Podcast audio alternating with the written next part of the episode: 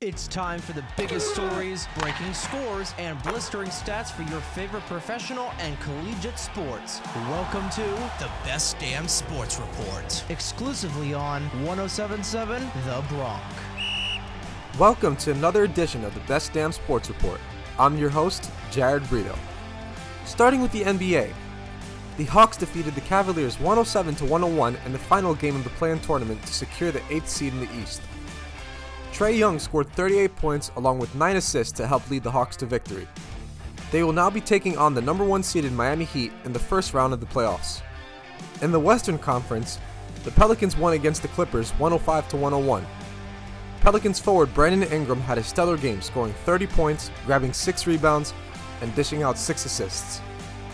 The Pelicans will now face the number 1 seeded Phoenix Suns. Sticking with the NBA, the playoffs are officially starting today. The 4th seeded Sixers will be facing the 5th seeded Raptors. Luka Doncic and the Mavericks will be taking on the 5th seeded Utah Jazz. The 6th seeded Nuggets will be facing the 3 seeded Warriors. And finally, Ja Morant and the Grizzlies will take on Karl-Anthony Towns and the Timberwolves.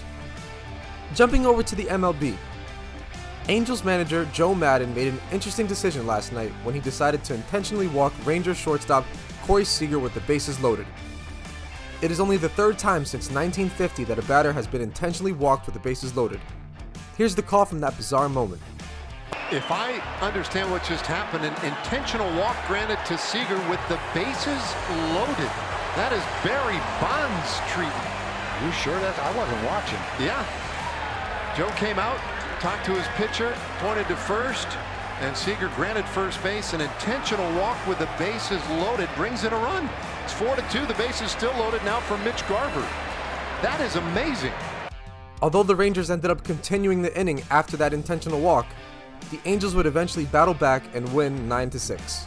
Wrapping things up with the NFL, the Indianapolis Colts signed former Defensive Player of the Year Stephon Gilmore to a two year deal.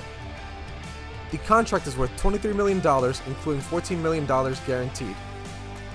31 year old Gilmore played the 2021 season with the Carolina Panthers after the New England Patriots traded him to Carolina for a third round pick.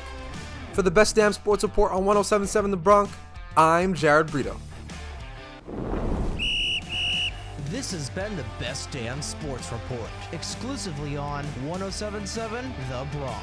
To listen to previous episodes, head on over to our website, 1077thebronx.com slash Best Damn Sports Report. Listen to new episodes every day, only on 1077 The Bronx.